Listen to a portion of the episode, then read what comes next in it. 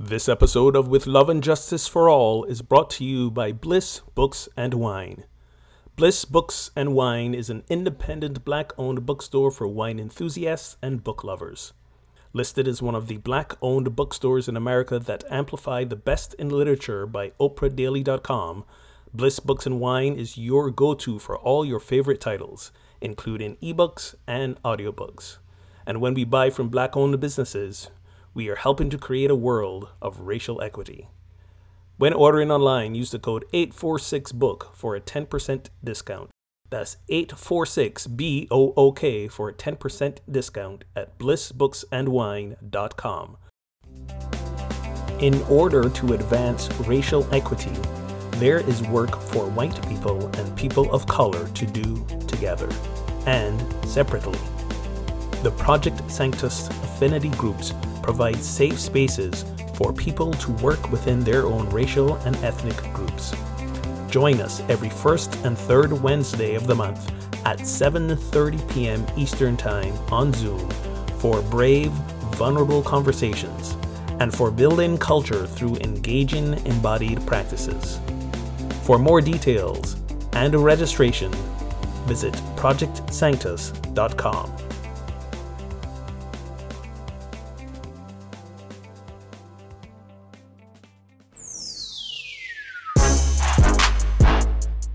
exploring the healing and culture building practices of embodied anti racism. This is With Love and Justice for All with Reverend Ogun Holder and Reverend Kelly Isola.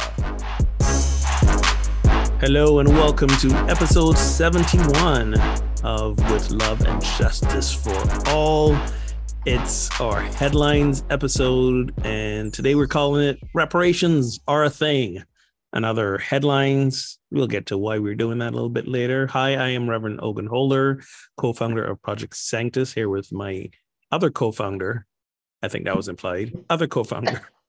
I think co or just my co-founder. Another one can't be my yeah. other co-founder, right? Just my co-founder. Hi, I'm Reverend Ogun, co-founder of Project Sanctus, with my co-founder Reverend Kelly Isola. Why you stick to the script, Ogun. Uh, Reverend Kelly Isola, how you doing today, Reverend Kelly? I'm doing pretty good. Awesome. Welcome to starting official... with laughter is always a good thing. Always a good thing. Welcome to the official podcast of Project Sanctus uh, with Love and Justice for All, where we have conversations around embodied anti-racism, dismantling oppression, fostering liberation, and the special challenges that may arise as spiritual seekers and spiritual communities. See how smoothly uh, that went because I stuck to the yeah, script. I was going to say it sounds like you're reading something pretty good there, Ogun. Scripts are there for a reason. oh my god. Uh, we come to you twice a week. Uh, and on Fridays, uh, and today's Friday the 13th. And Reverend it Kelly just informed me that uh, I did not know this, but apparently before the patriarchy, I thought it was before mm-hmm. horror movies, but apparently just patriarchy. Uh, uh, apparently, this was a day grounded in what divine feminine energy feminine, or something. Yes, yes, it was a, it's a, a um, catch up. Was hijacked. you know, it was okay. hijacked as a something that was good and you know and a divine day and you know uh yeah. And then patriarchy that, came along. Okay. Yeah. Well you know patriarchy breaks everything. Anyways uh so well religion you know there's 12 disciples and jesus so there was 13 and we see what a mess that became. Um, this is um, true. This is true. and other other things like that but like men ostensibly being in charge for millennia. Yeah, yeah didn't right. go well. Anyways, uh, as always, thank you for listening uh, to the podcast. Um, please uh, tell your friends about us and where to find us on all your podcast platforms and at with loveandjustice.podbean.com. As always, uh, we have listeners around the world that we want to thank places like Norway, El Salvador, uh, Brazil, Germany, South Africa, and 40 of the 50 contiguous United States. Um, yeah, so we're going to cover some headlines uh, today. You can join in the conversation on Facebook, Instagram at Get Our Holy On. Leave a message at 413 438 4659 or 413 Get Holy. I feel I'm reading your part because, again, not sticking to the mm-hmm. script. So okay. I will return to the scripts. and on today's episode, which I said we'd covered, but first, you have some some uh some some invitations first, you'd like to share. We return you to our regularly scheduled program. um, I'm having a Friday. You're having a Friday the 13th? I'm having a Friday the 13th. All right. yes, we would love for you to join in the conversation. As Ogun said, you can our handle is at Get Our Holy On. You can find us on Facebook and Instagram. A um, couple of things that are uh, coming up and just started, so they're ongoing. One is our 846 Book Club. We started this past. Um, this past, if you're listening, well, today anyway, this past Tuesday, January 10th, and it will run. That's Tuesday nights from 7:30 to 9:30 Eastern uh, will run on Tuesday nights till February 7th. So January 10th through February 7th. And we're doing the book American Detox The Myth of Wellness and How We Can Truly Heal. Um, and it's a it is a book that it, the author is Kerri Kelly, and she's a, an organizer, a yoga. She's a yoga activist, but she's a wellness disruptor, and um, and she has uh, a long history of dismantling. Um, well, one being very involved in you know propping up uh, a toxic wellness industry, but also now, you know, she's been involved for some time in dismantling it. And, uh, you know, it's not about getting rid of yoga and other wellness practices, but recognizing how they are keeping us sick. Um, and, and they're not, and that they're built on, you know, our wellness industry is very much built on white supremacy and individualism and perfectionism. So diving deep into what you know that the industry that's built it's really perpetuates separation, supremacy, and scarcity, and how we can heal from that. So um, you can just because we've already started doesn't mean you can't join in. Go over to projectsanctus.com to the 846 book club and uh, join in. And then we have coming up in February on three Saturdays in a row, like uh, we're going to go through um, the book by W. Kamau Bell and Kate Schatz. It's called Do the Work, and it's an anti racist activity book. And we did the book back in the fall, and it was amazing and fabulous, and just um, people got so much out of it and could not do all of it. And it really is an activity book. Like every page is an activity. It's not so much about a cognitive pursuit of reading lots of stuff and talking about it, but actually doing the work. How many times? I'm going to let you answer this question, Ogun. How many times do people say, "But what can I do"? Um, I've stopped keeping count because I don't math yeah. well. that new math. So, uh, three Saturdays in February in a row: February 11th, 18th, and 25th, 10 a.m. to 1:30 p.m. Eastern. Come join us, and it really is a play shop where it's just we just are doing the exercises. People want to know what can I do. Well, come join us, and we will do that together, and you'll learn more and you won't have to keep asking, what can I do? Exactly. Uh, so let's jump in. Reparations are a thing. So, um, you know, there's there's no word that that invites a little bit more of trembling and fear. Fear and trembling. Sorry, got the order wrong. There's fear first, then there's trembling. Fear mm-hmm. and trembling, like the word uh, repar- reparations. Um, do you watch? By the way, do you watch um, Atlanta? Do I watch Atlanta? No. Atlanta, the series. You have to watch it. It that's yeah. one of the best TV shows. Anyways, they did this like episode that was um sort of an imagining on on reparations, and it was like it was intended to sort of lampoon, I think, every white person's fear, which is right. that if it turns out that they can be linked to someone who wants enslaved um people that the descendants of those enslaved people can sue them um, for reparations. And that episode was hilarious. But um, we, we, don't think it's going to come to that level of craziness. Um, but, you know, fear and trembling, we perpetuate the fears. But, anyways, yeah. there are some cities who are actually realizing that, yes, uh, we built the city, not on rock and roll, but on the right. labor and the horror of and the the labor of enslaved people and the horror of slavery. And they have been creating task forces um, to to provide or or or reparations in some way to the descendants of those folks who are still around. So, like in December, uh, the Boston City Council unanimously voted to create a task force looking into reparations for Black Bostonians. There is a California reparations task force that's been um, in existence through most of 2022, and it's preparing to give uh, a little over 200 grand to descendants of slaves living in the state. I don't know if that's each. I would assume that's each. Couldn't be like two hundred. Sounds like it total because yeah. that would be like a yeah per person. Um, but but but at, there's so it's it's kind of looking into that, but actual like handing out checks, it's a little while right. off. Um, and in August, the mayor of Providence, Rhode Island, signed a $10 million budget to allocate to the Providence uh, Municipal Reparations Program. And now St. Paul, Minnesota is joining in getting in on the fun. Um, so they voted to create the St. Paul Recovery Act Community Reparations Commission. It's an 11 member team that's dedicated to reparations to descendants of enslaved Africans.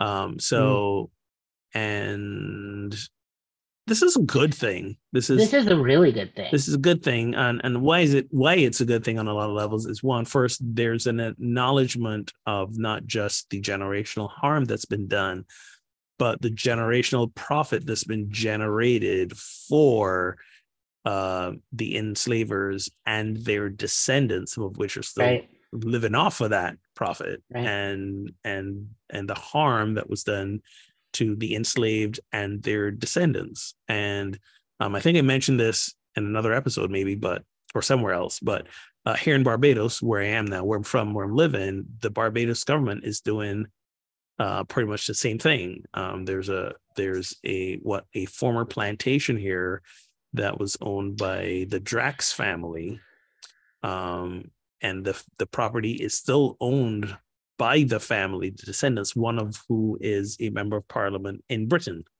Um, mm. And his family still to this day um, monetarily benefits off the land. So now they're in discussions to um, figure out um, what are we going to do about that? Like, we have to end this. Um, so we're not sure what's coming out of it yet. But, but one of the things that that is on the table is given given the property back to Barbados. Um, right. And um, and and for a while, for a few weeks, um, in the British tabloids, the, the the headline was running hot and heavy that we were coming after the actor Benedict Cumberbatch. That's ah. first of all not true. Yeah. Um, but there is a seed of truth in that Benedict Cumberbatch, ben, Benedict Cumberbatch's family um, his ancestors, yes, they were slave owners here in Barbados. Um, in fact, the property um, it's it's called St. Nicholas Abbey here. It's not an abbey as in a religious sanctuary, but it it's you know there's the great house. They actually still have a little working like rum distillery on the place, um, and it's it's a tourist attraction now. But you go in, and I remember the first time I went in there a few years ago, um, and the the the the house is preserved as it was you know back in the good old days of genteel aristocracy um and they have like the a massive family tree that is that runs up to contemporary times. And i remember you know walking in looking at the tree in the bottom seeing the name benedict cumberbatch like it couldn't be that benedict cumberbatch. Turns out it was.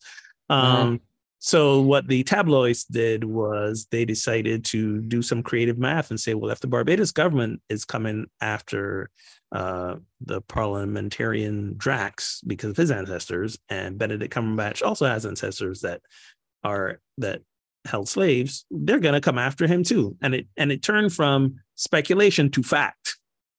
Uh, uh-huh. and and a representative from our government had to come out and say, yeah, we're not doing that. We're not, we're not talking to, we're not coming after individual people. The the the Drax was a different situation because right. um, the the family still benefiting from it, and he's a member of parliament, and and we're talking government to government.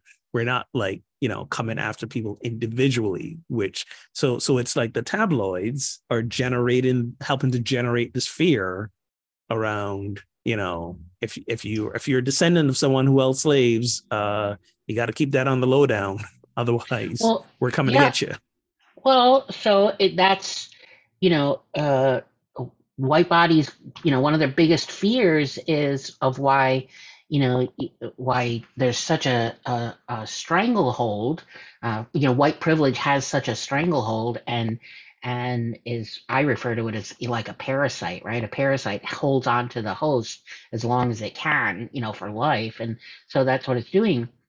Um, but the biggest fear of, you know, most white bodies think that if I, you know, if I actually give up my quote unquote, you know, my privilege and and I I acknowledge my whiteness and all of the benefits that I have, you know, have have in my life and have have had in my life, and give those up.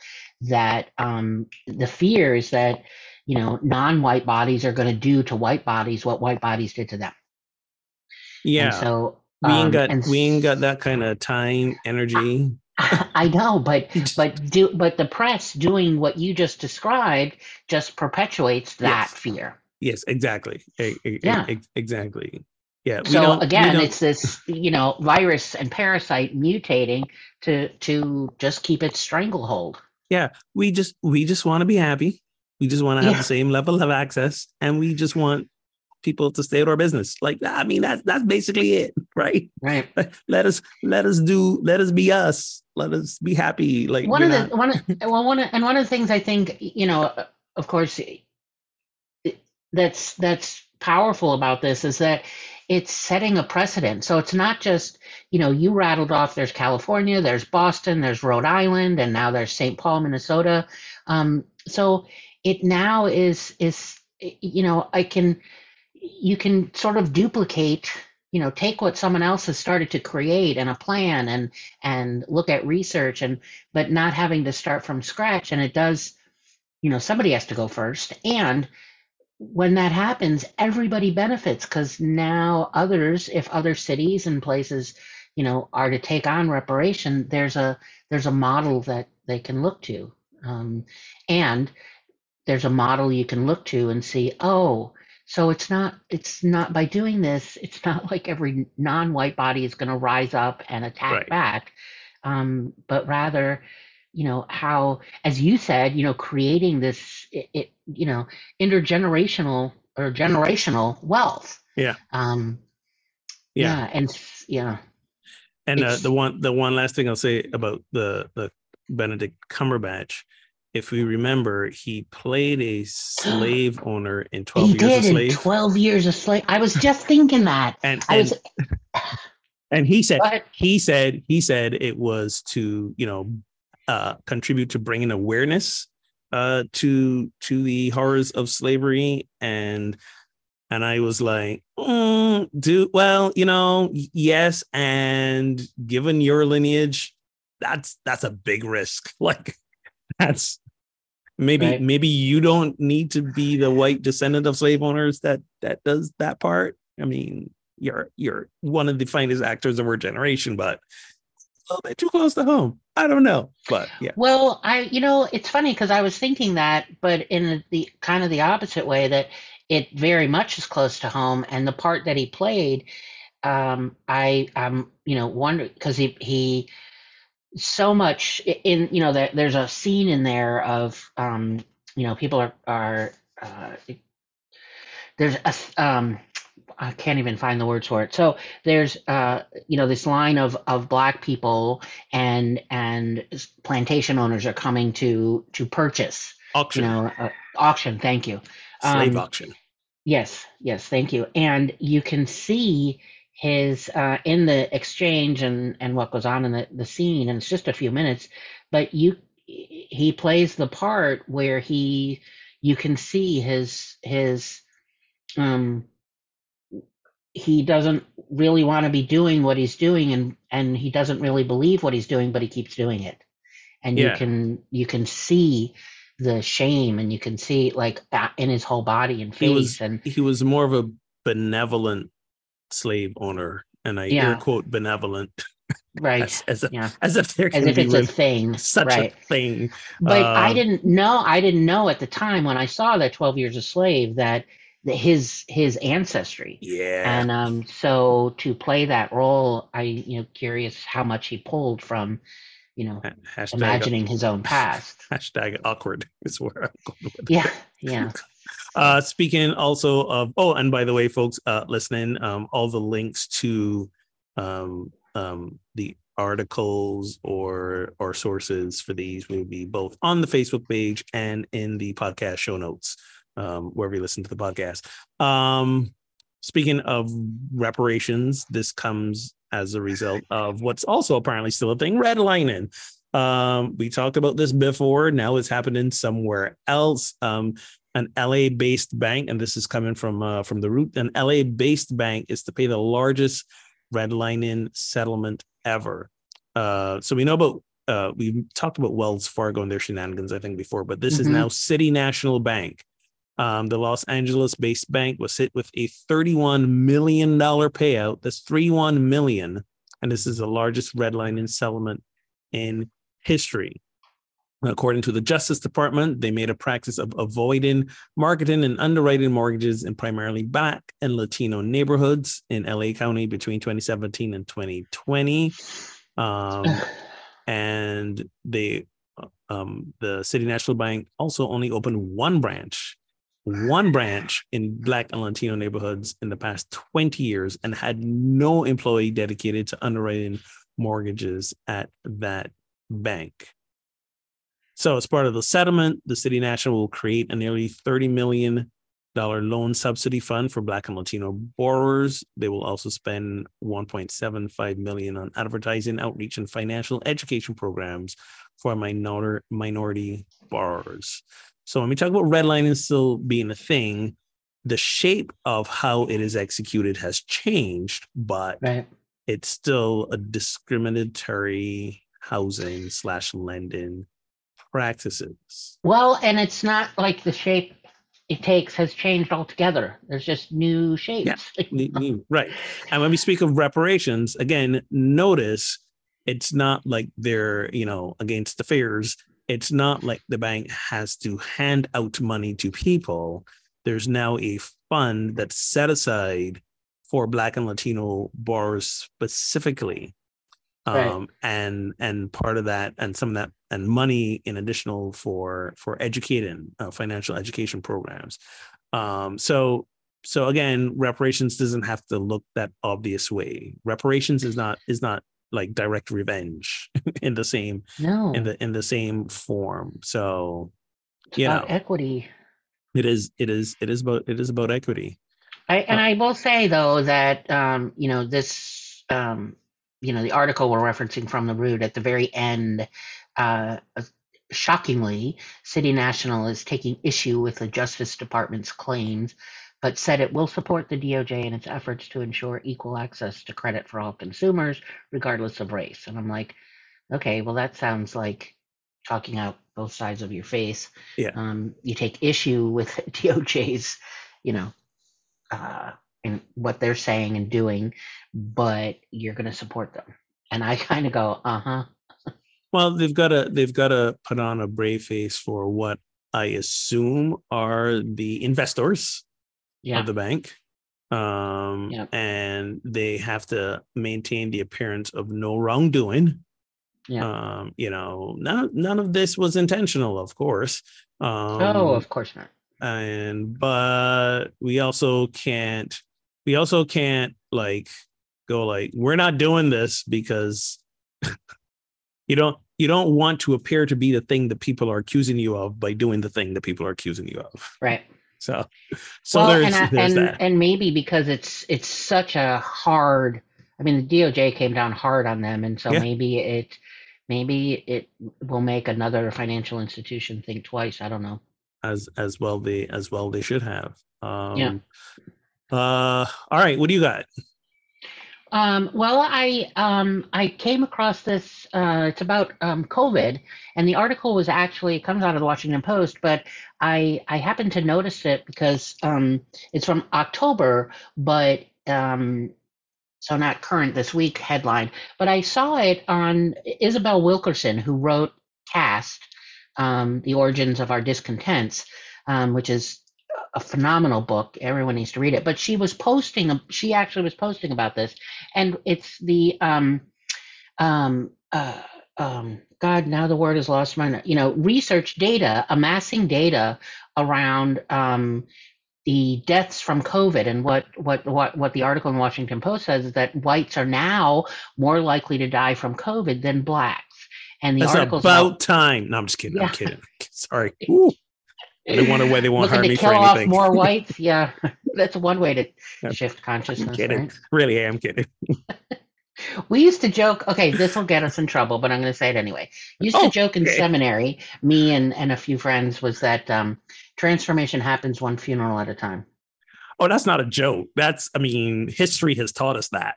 Well, I know, but we we were referring to in terms of church dynamics and yeah, you know, that too. that that knowing when you should leave ministry, kind of. there, thing. there you go.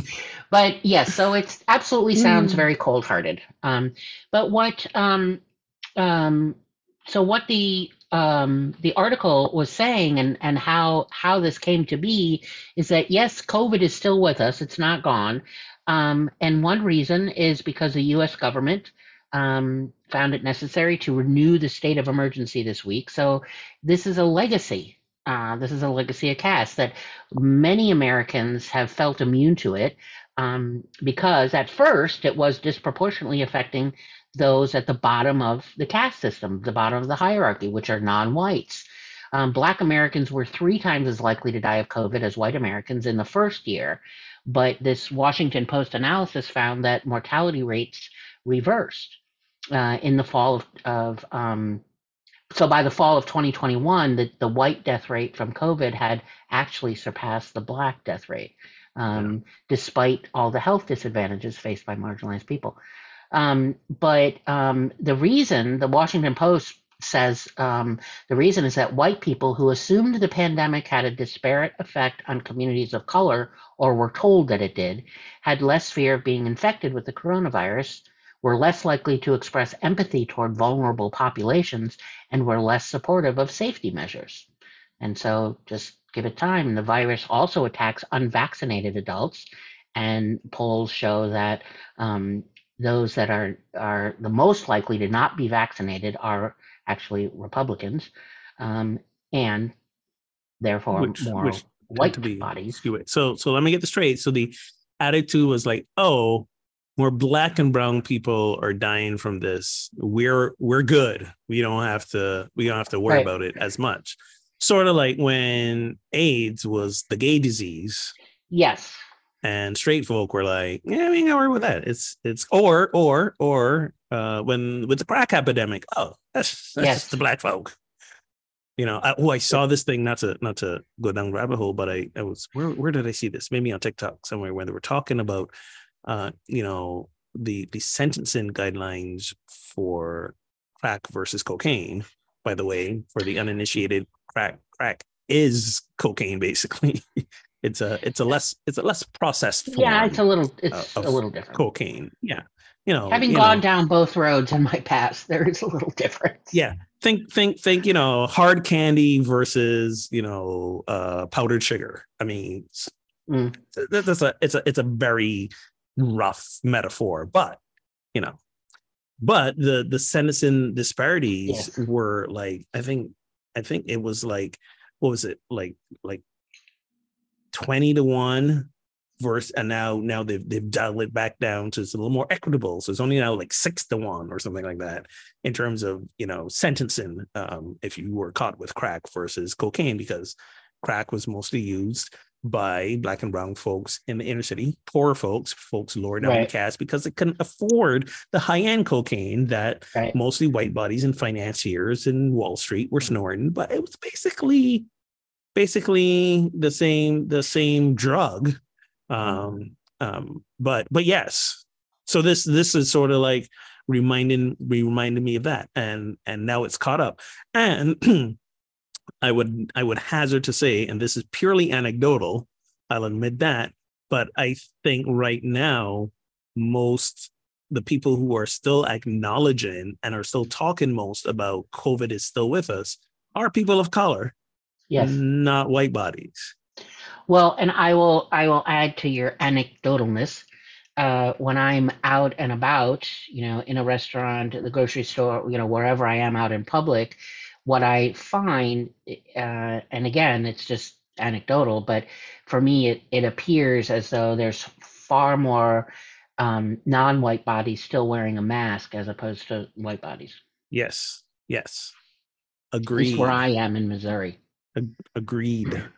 Agreed. Agreed. So the agreed. the um the basically so what Isabel Wilkerson said about about the study was that um you know well first of all if you don't know the U.S. has uh, you know far exceeded the world, every other country in the world in both COVID cases and COVID deaths. And she says that we're we're number part- one. We're number one. we're number one. USA, USA. Yes, isn't that make America Jesus. great again? Ooh, so much yeah. winning. So much winning. Okay. She says that we're here in part because our caste system programs people into believing they have no stake in the well being of those um, that they have been told are beneath them. And so um, they're told that they're unworthy and they're undeserving. And so you, you know, you live into that. It makes for a built in us versus them, you know, between groups. And it just, it just continues to perpetuate this, you know, uh, this divide, right? And it, it actually impedes our ability to to save ourselves and to have a shared fate as a species. Um, and it really winds up endangering all of us. It's that yeah. coming back to that zero sum game. Yeah. All right. So, so now we're just all we're all dying dying in equity. Is that right? Is that what, what we're saying? Equitable. Wait, isn't that what we were? Isn't that what we were after? Equity. Now we now we've got. Yeah. I, okay. Wow. We're really like in the dark today. Dark side. The thirteenth, man. It's Friday. Oh well, that's true. Okay. Yeah. Let's go. Yep, let's yep. go with that. Wow. In other in other health news, moving on. Yeah, um, it, it's we don't you don't hear much about it, um, but um, the and we've never talked about it, uh, but organ donation. Um, but um, the reason that this article caught my eye is because my mother my mother is a well she's a retired nurse but she was a hospice nurse. But before that, she worked in a dialysis unit. So she was there was always conversations about organ donation and and always around the dinner table and always, you know, is the back of your license checked? Are you an organ donor? And so um it, it basically is uh, until you know we know there's inequities in our health system um, and that there's way too many Americans that die unnecessarily waiting for an organ transplant that will never come. And um, and so it's but we don't ever talk about organ donation in terms of um, in terms of race in terms of you know we we talk generally healthcare and now go a step further a system that already is um, has hundreds of thousands of people on a waiting list um, and um, isn't the the problem is that the system is run by government contractors who operate with little oversight and you know and where organs are going and how and how the system works and and because it's you know within it's a government thing and it's within the health system we already have who do you think is going to not benefit from organ don who's least likely to benefit from organ donation um so i can't I, imagine I, who I know. Um, yeah, and and and the whole, um, you know, uh, it's. So can I can I just jump in here real quick and yeah. and and when we talk about systems of oppression and inequity, this is what we mean, right? Because yeah. because we you know we we butt up against people who because it's not visible, it's not overt, and because they see examples of of um, you know people of color ascending into positions of authority and power and um, and and financial prosperity it's like you know we don't have systems of oppression. Or like you know the american the, the, the american dream slash gaslight is available to everyone. Look at these select few people. Therefore everyone else isn't doing the work that they should to get there. But but but that but you know saying that there that the that the system in which we live in is is rigged against people of color just isn't true anymore. This is what we're talking about right here. Things things like this things like the story with the bank that came before that, that we talked about before. Those things are are are, are baked in um yeah. and and and still affect us um you know black and brown bodies to this to this day so it it it you know it it infuriates me I was going to say bothers me, but let's let's use what the word that it actually infuriates me when people say things like, uh, or when white bodies say things like, "Yeah, that we're we're not as bad as you say we are." I'm like, some examples. Well, yeah. UNOS, you know, the the organ donation system, um, doesn't. Um, there's really little or no oversight um, with hospitals that routinely practice, you know, racial discrimination, Medicare fraud, um, you know, and and other patient harm and patient abuses. And and in this article, um, refers to UNOS acting more like um, acts like a cartel. Yeah. Um, you know, and it's a um, yeah, like to the highest bidder, or you know, moving patients around on lists. Um, it's just it was it was really disturbing for me to come across this because it wasn't the conversations um, you know my mother has always pushed the organ donation organ donation you know and why not you know i, I you know i don't need my organs once i'm dead um, but i just i guess i didn't i guess i didn't really want to think about or really believe just how that even in this world of organ donation that seems kind of altruistic, right? That right. seems like, oh, here's people, a feel good industry, really. I just didn't want to. Um, yeah, at least that's how it's marketed. Yes, yes, exactly. Um, what the um, article's talking about. Yeah. yeah. Yeah. Um, speaking of things that we don't need after death, apparently uh, there's a small study that is showing that uh, those of us who stay alive may not think that um, LGBTQ folk um, and and most specifically trans and non-binary folk uh, don't need their gender identity after they die. So yeah. what do I mean by this? Um, on death certificates of trans and non-binary people, it's looking like about half of them in this study um, on the death certificate, their their their gender that was listed was their uh, their birth gender, not their chosen identity. Their, so yeah, whatever gender they were assigned at birth. Yes. Yes, yeah. they were saying at birth. Um, so so to be clear, there's no there there's no like official research on this. No one's keeping track of this officially, which is part of the problem but there was a recent uh, study in Portland, Oregon, and it was a small study um, of of seven of 47, sorry, 47 trans and non-binary people who died from 2011 to 2021 that researchers could find more than half had their genders marked incorrectly on their death certificates. 29 trans people over that 10 year period were misgendered on their death certificates. But the time consuming matter that the researchers had to use to prove um, even that sort of information was was was valid underlines the key problem for Oregon and most other states there's no formal record of someone's gender identity after death at all so what this means is that there is a further in uh, invisible making, invisibling. Is that a word? There's a further making invisible. There's a there's a further dehumanizing, uh, non-recognition of these folks in their death. It was bad enough that they had to deal with it in their life, but now they're not being honored in their death as well.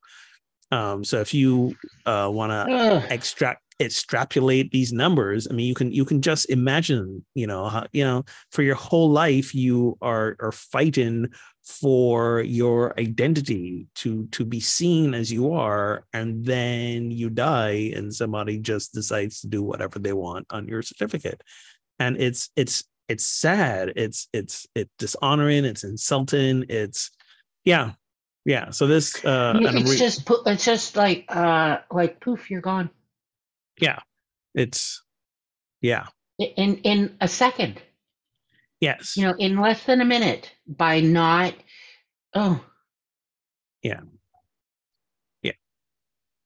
So um and and this this this this has you know further effects. Um, for example, it says you know um, the missing data matters because without it, experts have less concrete information on which to base mitigation efforts for public health issues that disproportionately harm LGBT plus people, like higher rates of attempted suicide and substance abuse. Uh, so, so the so the effects of it um, are are beyond just the just that individual.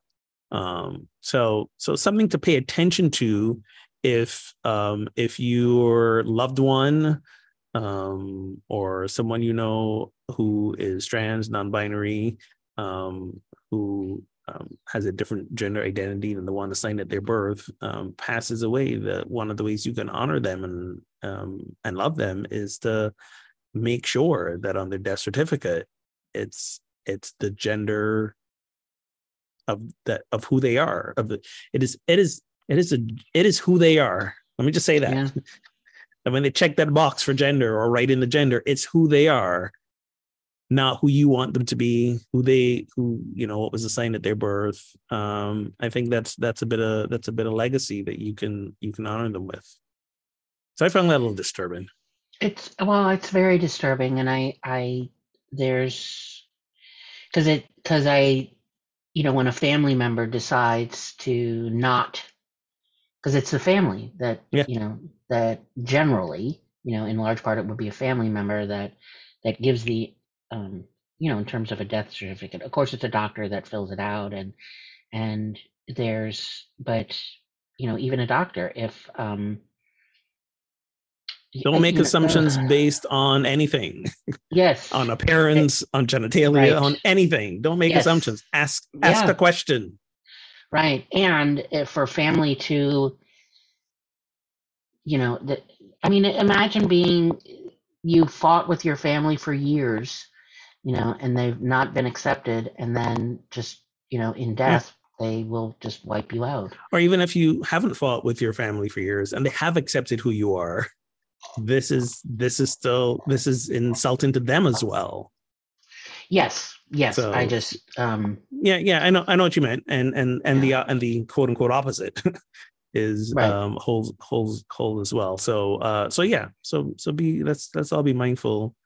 Let's all be mindful of that. We're just we're just I mean for all you know certainly a lot of the circles you and I run in we just you know we we really want to believe we're somewhere that we're not in terms of open mindedness or in terms of accepting all.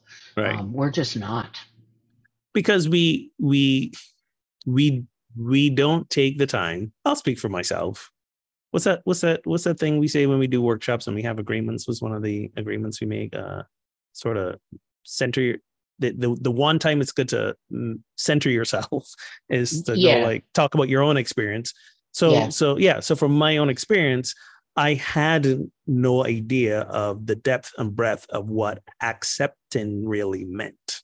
Right you know and it's only doing this work and and doing my own internal deconstructing that i yeah. realized oh i'm really not as accepting as tolerant as i thought i was at one point in life i mean i knew there was a point where i really wasn't and i knew it and then i thought right. i got rid of that obvious things and then i was like oh no this this goes deep this goes real deep uh, sort of deal so so there's that. Um, let's let's switch to a little more, I guess, uplifting sort of goodish news. Um, yeah. and so I read this and I read this and my first response was, "Oh, I I'm not one of those folks." The headline the wait, headline wait, reads, wait, wait, wait, let me guess. You're talking about something in nature. The headline reads, "Black Americans re-embrace the outdoors after generations of exclusion." So so let's be clear. No, I like me a good hike. I still have no desire to camp. Okay. A, a hike for a minute and a half. Listen. At least I'm outdoors. At least I'm outdoors. No, no. The notice, beach. The beach is naturey enough. Exactly. I mean, Right. walking up and down the beach that, that counts as that counts as embracing the outdoors. Um, yeah. So so and and it's often a bit of a running joke, but the but the legitimate um dis, not distaste but the legitimate distancing from the great outdoors among black folk especially in america is is legit i mean you know that was where a lot of the horrors of lynchings and torture occurred um and it was also a place where especially when it initially came to like national parks and um i know the great outdoors doesn't apply to swimming pools but i'm making the corollary um you know black folk were excluded Right. um as as well so so yeah and and and that that got passed down through generations being being in the woods after dark was not a safe place for a black person to be Right. right so so even even after the the overt danger was removed there's still that generational passing on of yeah we black folk we don't do the woods at night or Right. or in general. Um but but recent recent numbers have shown that there's been an uptick. Um what's his name? Shoot i didn't think about this but uh uh baratunde thurston i think is that who it is? He i think i'll look at it real quick. He has a great uh documentary or he's hosting a documentary uh about being back in the outdoors um i have to look that up i'm trying to Hmm. look it up right now um yeah he's the host of america outdoors on pbs Oh yes, yes, yes. so yeah Baratunde thurston i love him um so so but Well, that's said, you know what's in the article here um, that that we're referencing from Yes Mhm. magazine. Um, I, I love this. She's writing about her uh, grandmother. Yeah. Um, the author is, and uh, and there's a, a line in there where her grandmother says, "We're not fools. We don't go out there in the wilderness and lay on the ground in a tent." And um, that's some white right. that's some white people shit right, right. Yeah, well, it's there's as you said, there's a vulnerability of the wild places, yeah uh, and having to protect yourself from from those wild places, uh, and so you settle for life indoors or or close to home. Yeah Um, that- exactly That, outdoor recreation is is white folks. Yep. Yeah. So so so Not there's a- anymore. right there's a reclaiming of the space Yep. um and and a sense of and a sense now of belonging of having the Yeah. right to belong in those in those spaces uh like like many others so Well, yeah, reclaiming reclaiming Earth. You know, yeah. I mean, we're all reclaiming our rightful place and belonging with with Earth and natural spaces, but it, white folks were never pushed out. You know, or I I've no one in my ancestry had to worry about you know going hiking at sundown and getting lynched. So I'm never being pushed out of the spaces, but yeah I think there's a it, it, I, it, while the article is is strictly about you know Black Americans re-embracing, it just also that you know more and more of everybody is you know wait we've disconnected. It's it's that how part of dismantling a system of oppression is re-engaging, reclaiming, and rerouting yourself with natural spaces with Earth. yes um speaking of black folk uh reclaiming spaces let's talk about the golden globes Oh yes, yes. oh my goodness that was that was something. I didn't i didn't i didn't watch them because i don't have cable where i am but um but i saw i saw some i saw some snippets. And um for those of you who don't who are not up to up to speed on these things um the the golden globes is one of the awards for you know film and tv um they they came under a lot of fire like two years ago because it um, it was revealed that there were n- no people of color in the Hollywood Foreign Press, which is the like the body that that oversees the Golden Globes and uh, the the determining the awards. Um, I think there were like what is it, eighty something folks on on the whatever it is. There was a lot of people on the Hollywood Foreign Press, and all of them were white. So, yeah. so yeah, there was there was there was some uh, there was some some some controversy around there. And last year, they did not. Um, they didn't they, have it at all. They didn't. Well, they didn't air it. They had it. They didn't air it, right? And right. they didn't air it. Um, it's very, very hush hush. So now they're back. They're back and they have diversified themselves a little bit. The 200 members now are 52% female, almost 20% self identify as Latinx, 12% is Asian, 10% is Black, 10% is Middle Eastern. Um, so they, they've now mixed it up a little bit. And Jared, Jerrod Carmichael, got to say his name correctly, Gerard Carmichael hosted Yep. and he's and a, had some juicy lines. He had he had some juicy lines. I love his opening lines. Yep. I'm here because I'm now the I'm now the black face of an embattled white organization. Um, yep. I'm and, here because I'm black. Uh, and and folks you know some folks kind of panned his his hosting but you have to understand those are probably folks who were not already fans of Jerrod Carmichael because his humor his humor is not obvious humor. It's it's it's very it's very subtle. It's very like it's it's less observational more like i'm just musing out loud sort of sort of deal. I think he's hilarious and speaking of speaking of identity um he he is gay and only came out was it like two three years three years four years ago himself um, he's got a special i think it's on netflix or hbo next on hbo um, where he talks about this um, and how for so long as a black man he didn't feel safe to let yeah. the world know that he was gay in spite of and this man this is a man that's won awards for his writing and acting um, as a comedian like he, he pretty much had it made. That so there was quote unquote, uh, you know, and I hear myself saying this and hear the error of me saying it. There was no reason for him to be so closeted. He had fame, he had fortune, like, mm. but that doesn't matter if you don't feel safe. You don't feel safe, right? Right, right. and he didn't feel safe. So, um, so good for them for for inviting him to host and good for him for not pulling any punches in right. terms yep. of of calling them out. Yep. Um, and in in that. And uh, what was what was one of your favorite moments? Well, my one of mine was um, you know, the um the actress Michelle Yeoh Um, I love her. Yes, love her so yes. much. She was, and you know, recently people would know her from uh, Everything Everywhere All at Once. Um, the character of uh, uh, Evelyn Wang. Um, Such, you know, one my I think one of my not one of my my favorite movie maybe of the last five if not ten years. yeah, was it was a great movie. So good.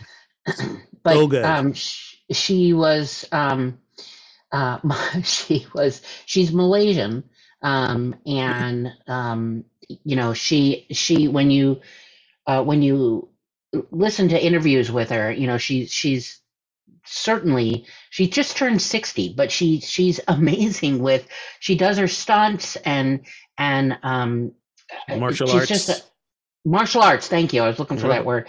And she just she like does it all. Yeah. um and uh, but uh, so even before everything everywhere all at once movie she's multiple starring roles in other other um films and and tv shows and such. But she um so she you know for her award she gets up to make um uh, her speech and she's you know always coming from the place of t- telling you that wanting to be somebody that other um, asian american or asian you know little girls can see oh I, there's me yeah. right and i could do that and um um but so she's up there in her um during the middle of her speech and the piano starts to play the background which you know that means that's sort of a, a wrap it up. Maybe wrap it up not so subtle hint to get off the stage. But she refused to stop and she refused to step down. Um, and she so she responds with a shut up please which of not course. Just, not just shut up. She well, she no, says- but the, so everybody starts laughing, and then she says, you know, so shut up, please. I can beat you up. yes, that was, that was the favorite part. Yes, um, but I was I I loved the first part. Shut up, please. Yeah. You know, um, but but yeah. So she says, I can beat you up, which is true. Which is true, right, exactly.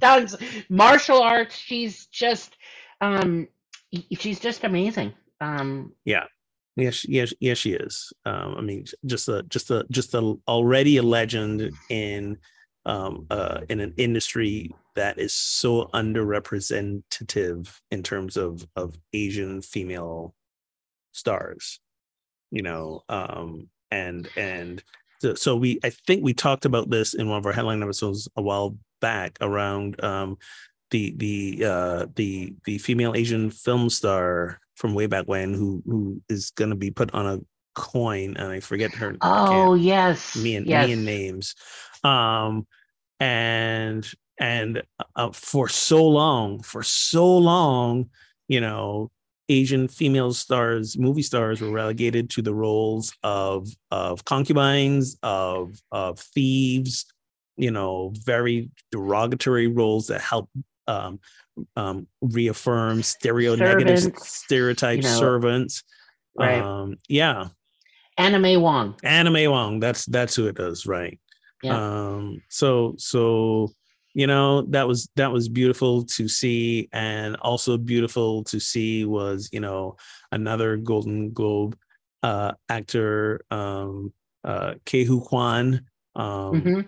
who was also in everything everything everywhere all at once um and folks would have recognized him from playing the character short round in in indiana jones uh movie Right. uh, right. um and um and now he's he's all grown up a middle-aged man and and come back like Yeah. because he hadn't he hadn't done anything nearly as prolific as that role as a child and he said this in his acceptance speech he's like i thought i thought i was done and and they took another chance on me and and he won. Did he win what did he win? Best uh supporting actor or something? I think. Um, yeah so so yeah good good good for him good for him and and and good for the representation um uh, there as well. Yeah best supporting actor um so I F- like I like uh, well I like what she says um um Michelle when when in part of her speech that um you know she's thanking the directors and and her co-stars and stuff but um she says you know she thanks them the directors and for um you know who she described as having the courage to write about a very ordinary immigrant Asian woman mother daughter yeah um, and thanks her co-stars and all the shoulders that I've stood on, all who came before me, who look like me, and all who are going on this journey with me forward. Um, I just thought it was, you know, thinking of herself as very ordinary. Um, when You know- I, that's like the opposite of how I, I see this, you know. if if by some chance you're listening and you haven't seen this movie yet, you have to go see it. I Yeah. mean, there, there's so many levels, uh, and that that ordinariness um, Mhm. that she speaks about um, as as a person is is so like the the the depths and the complexities of that uh, is is so um, made visible in the in the movie, and she does it she does it so well, um, and it's uh, I I I I'm a uh, I'll be disappointed if it doesn't win an Oscar uh, as as best picture, or they don't. You Yeah. know, she doesn't win. You know, best actress, an Oscar for best actress. Um, it it was a phenomenal movie. Um, so so you have to go have to go see it. Um, and if you've seen it, Well, I think it's, uh, I think you can stream it. You yeah, you don't can even you can have to go out to stream see it it. Uh, yeah, I don't know if it's in theaters anymore. It'll probably make a comeback. Um, they'll probably uh, put it back in theaters again if it wins some more awards. But uh, but definitely, definitely go go see it. Um, and the the sci-fi geek in me loved it as well. And every once in a while, I'll still get some nightmares from those sausage fingers. And that's all I'm going to say about that. Seriously, that freaked me the hell out. Well, I think I'm gonna just take her line. Shut up! I can beat you up. also true also also also true uh so i will say one more thing though which is thank you guys for listening and joining us please tell your friends about us and our podcast and the work we do, visit projectsanctus.com um, to see all the things that we have offered. Please let us know if there's anything we you would like us to discuss or any questions that you have. Um, we're we're streaming on all your podcast platforms. You can watch us uh, live on Facebook Tuesdays and Friday afternoons, four ish uh, p.m. Eastern. Um, and no, three ish. Three ish three ish. Is it three ish? Didn't we start four ish Eastern today? We did. Well, no, we no, started, started three 4 p.m. Barbados. Sorry, I'm in Atlantic time. It's a oh my god. This is why. This is why you have to write this in this the script. This is why you stick to stick to the goddamn script, Ogun. 4 p.m. ish Eastern time. You can watch no, Tuesdays. 3 p.m. I did it again. 3 p.m. Yeah. It's okay. i I'll I'll keep adding please on. keep please keep uh 3 p.m Eastern. it takes a village because sometimes i need help so so so many time zones because i also see because when we figure out time i got to think your time zone your central time mm-hmm. right mm-hmm. so yeah anyways uh all the podcast platforms um on the old-fashioned interwebs at with love and justice.podbean.com thank you for being patient with me. And and until we meet again. Let's get our holy on